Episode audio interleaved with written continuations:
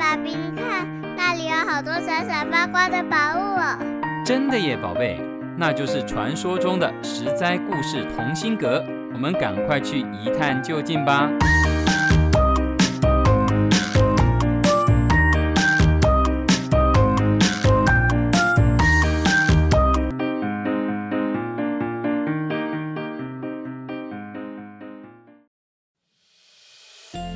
各位亲爱的大朋友、小朋友，你们好！我是陪你在故事里寻宝的琪琪姐姐。从古时候到今天，每当冬天过去、春天来临的时候，人们都会相约出门踏青，可以赏花野餐，可以郊游登山。琪琪姐姐啊，每年到了春天，都一定要到山上去走走，看看桃花红、杏花白，看樱花对我微微笑。农历3月3号，古时候称为上巳节。到了这一天，人们会惜家带眷，呼朋引伴的到郊外去游春。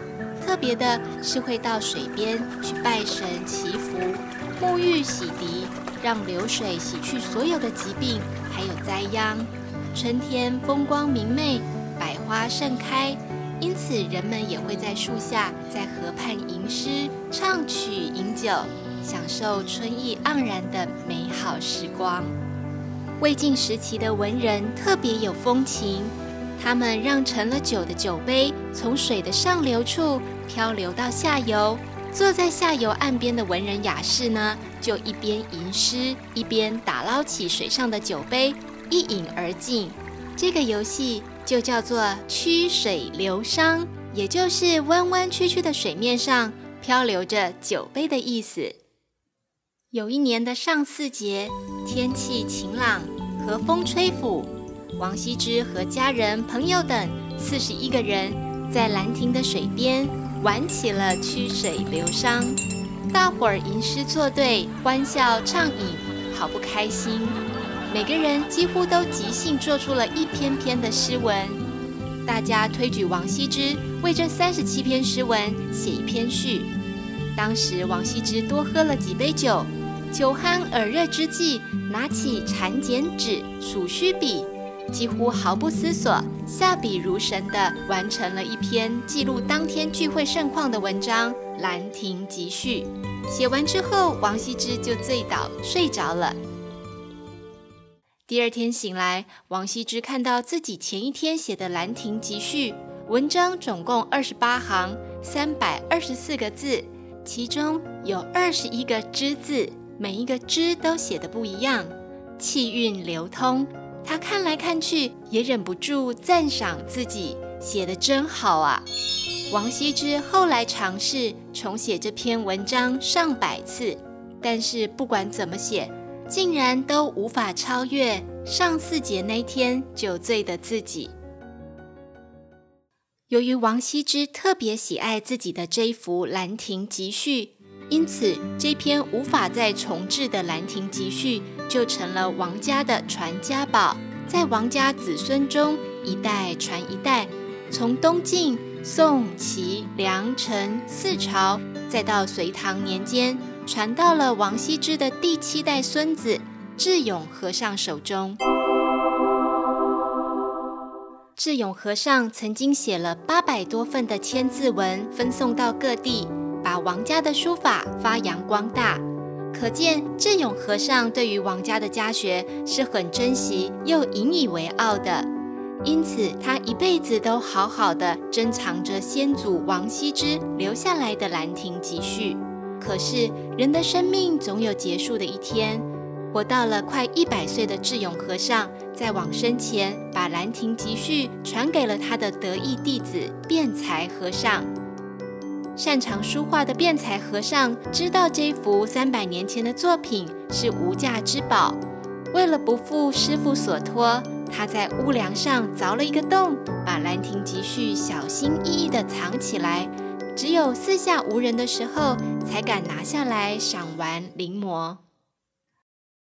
辩才和尚所处的时代正好是唐朝最英明的皇帝唐太宗在位的时候，偏偏唐太宗也是王羲之的王牌大粉丝，在处理政事之余，他疯狂地喜爱王羲之的作品，搜集了许多王羲之的书法佳作，独独缺少了《兰亭集序》，这怎么可以呢？唐太宗听说智勇和尚过世之后，把《兰亭集序》交给了他的弟子，因此降旨要在皇宫供养僧众数日。这期间，唐太宗大大的赏赐了辩才和尚。几天之后，唐太宗装作若无其事的召见辩才，并且询问他：朕听说你的师父智勇禅师是王羲之家的后代，可有此事？辩才恭恭敬敬的回答：正是。听说王羲之当年有一副《兰亭集序》。不瞒皇上，师父在世时，贫僧有幸亲眼见过《兰亭集序》真迹。唐太宗一听可兴奋了，接着问：那你师父圆寂以后，《兰亭集序》去哪了？你可知道？辩才答道：世事纷乱，几经战火，兰亭集序早已散失。唐太宗不死心，继续追问：你师父难道没有把兰亭集序交给你吗？辩才小心地回答：禀告皇上，对于兰亭集序的下落，贫僧一无所知啊。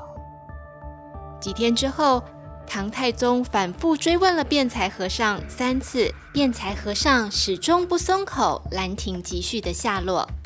唐太宗有点生气，又有点无奈，日思夜想，就是想亲眼看看王羲之的《兰亭集序》。因此，身边的大臣房玄龄就给唐太宗出了点子：皇上，朝廷的监察御史萧绎足智多谋，不妨派他去汲取兰亭，您看可好？唐太宗实在太想要得到《兰亭集序》了，因此召见了萧绎。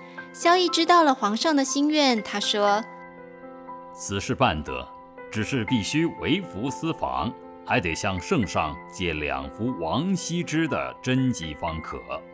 唐太宗听了萧绎信心满满的回话，当下答应交给萧绎2幅真迹。萧绎究竟打算如何汲取《兰亭集序》呢？